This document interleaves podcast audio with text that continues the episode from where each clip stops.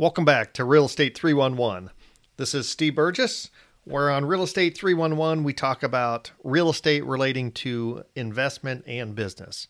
We're looking at both of them. We're really at the early stages of my podcasting career.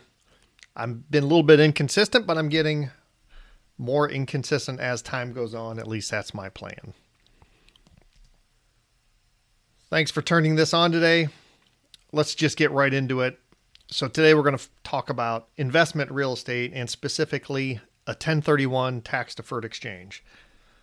The basic overview of a 1031 tax deferred exchange, some people have heard of it, some people haven't, is it allows you to sell an investment property where you have a gain on it and acquire another property or properties and not pay the capital gains taxes. You defer them down to the next property. Are there some stipulations and steps in this process? Oh, yeah, there certainly is.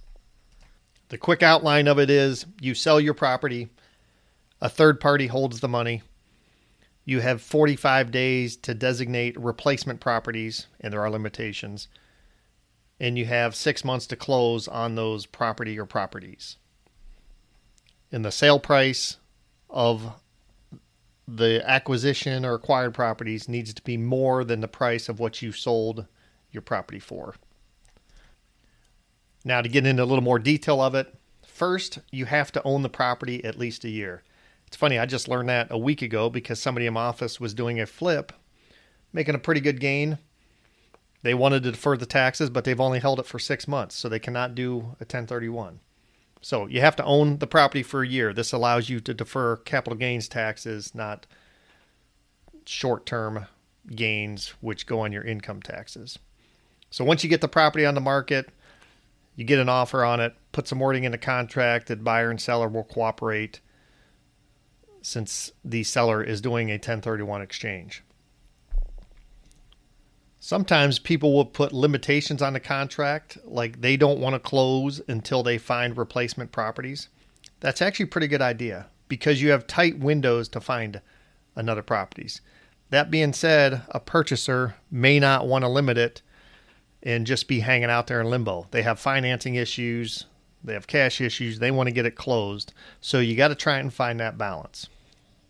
Now, as you're approaching closing of your property, it's under contract, you're the seller, you're getting ready to close, probably two weeks out or something. Give yourself some time. I would reach out to a 1031 exchange intermediary. There's companies out there that handle exchanges. Ask around and see if you know anybody that has done one to do the exchange properly and do the 1031, you have to work with a certified certified company that can do 1031 exchanges. Basically, they'll get in touch with the title company, you'll sign some paperwork. At closing, the money, you know, whatever the cash proceeds are for the seller, they won't go to the seller. They will go to the third party company who will hold it if you miss this step and the money goes to your account by mistake or you think you're going to do the exchange later, no, not going to happen. The money can never hit your account. It has to go to the third party company. Once that date, that closing date hits, you sign everything, it's all done. Your 45 day clock starts ticking. Now you have 45 days to designate replacement properties. The money's held by a third party company. They give you some paperwork by the end of the 45 days. If you haven't gotten anything under contract yet, it gets stressful at the end. Don't don't be mistaken. It's I'm I'm dealing a little bit of stress now. My designation period is expiring. We do have an offer on something, so hopefully it'll work out. But you t- can designate. There's two options to designate. You can list three properties that you may acquire or you can list an unlimited number of properties as long as the value doesn't exceed 200% of your exchange. Which brings on the next step, or another piece of the puzzle. In order to defer all of the taxes, you have to acquire property for more than the property you sold. If you bought a property for 600,000, you sell it for a million, you have 400,000 gain. Your next property acquisition has to be over a million dollars to defer the gain. It could be million one, could be two million. You could do two properties totaling a million five. Any of that should be fine, but talk to your professional. I mean, of course, we're going to say that. So, you designate your properties. Hopefully, you get one or two under contract to meet your criteria.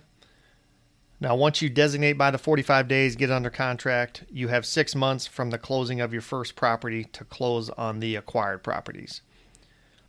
Once you get your replacement property or properties under contract, reach out to your 1031 exchange company. They can issue earnest money checks. They're going to want some preliminary title work and they're going to want to be involved in the process. So get your earnest money, start to do your due diligence so that you can move towards closing and get this 1031 complete.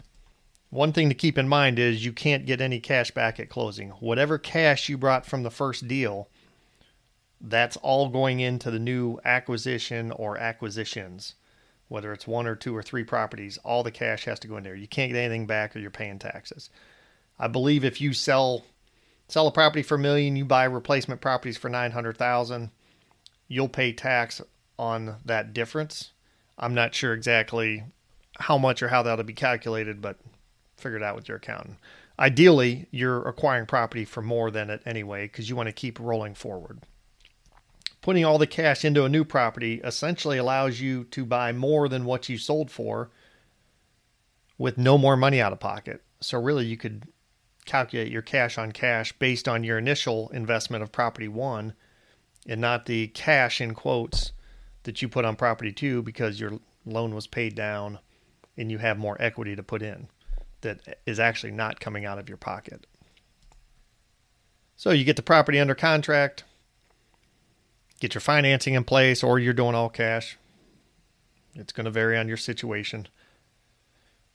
Then you, the title company, will work with the exchange company, and you and you and your bank, you'll go there, get it closed. They'll wire the money, and you're on off and running. Now you're on your next investment, which is more than likely bigger and allows you to build your portfolio without paying the taxes. If you were to say not do a 1031 exchange, your $400,000 gain, you're going to pay whatever the capital gains tax is at the current time, plus your state capital gains tax. You're going to lose 21% or 20 or 25%, depends on the state and the time. Who knows with the way the government's working. And you'll have less money to reinvest. By doing the 1031, you have more money to reinvest and build your portfolio. I remember working with some guy in the past he was doing a lot of development and he just sold the properties and paid the taxes. He figured it was easier than doing the 1031 and making his life simpler. That's one option. We're in the middle of this 1031 because we have a gain and we want to still build the portfolio. So that's about it. That's the simple outline of a 1031 exchange. It's not all the detail nitty gritty, but sell a property, never have the money get your get your account, gets held by a third party 45 days to designate properties, six months to close on them, use all the cash, and build your portfolio. Okay. I'm not sure what else there is to say on that outline. So thanks for listening. We'll have a new episode next week. This is Steve Burgess of Real Estate 311, your real estate information podcast for business and investment. Thank you. Have a good rest of your week.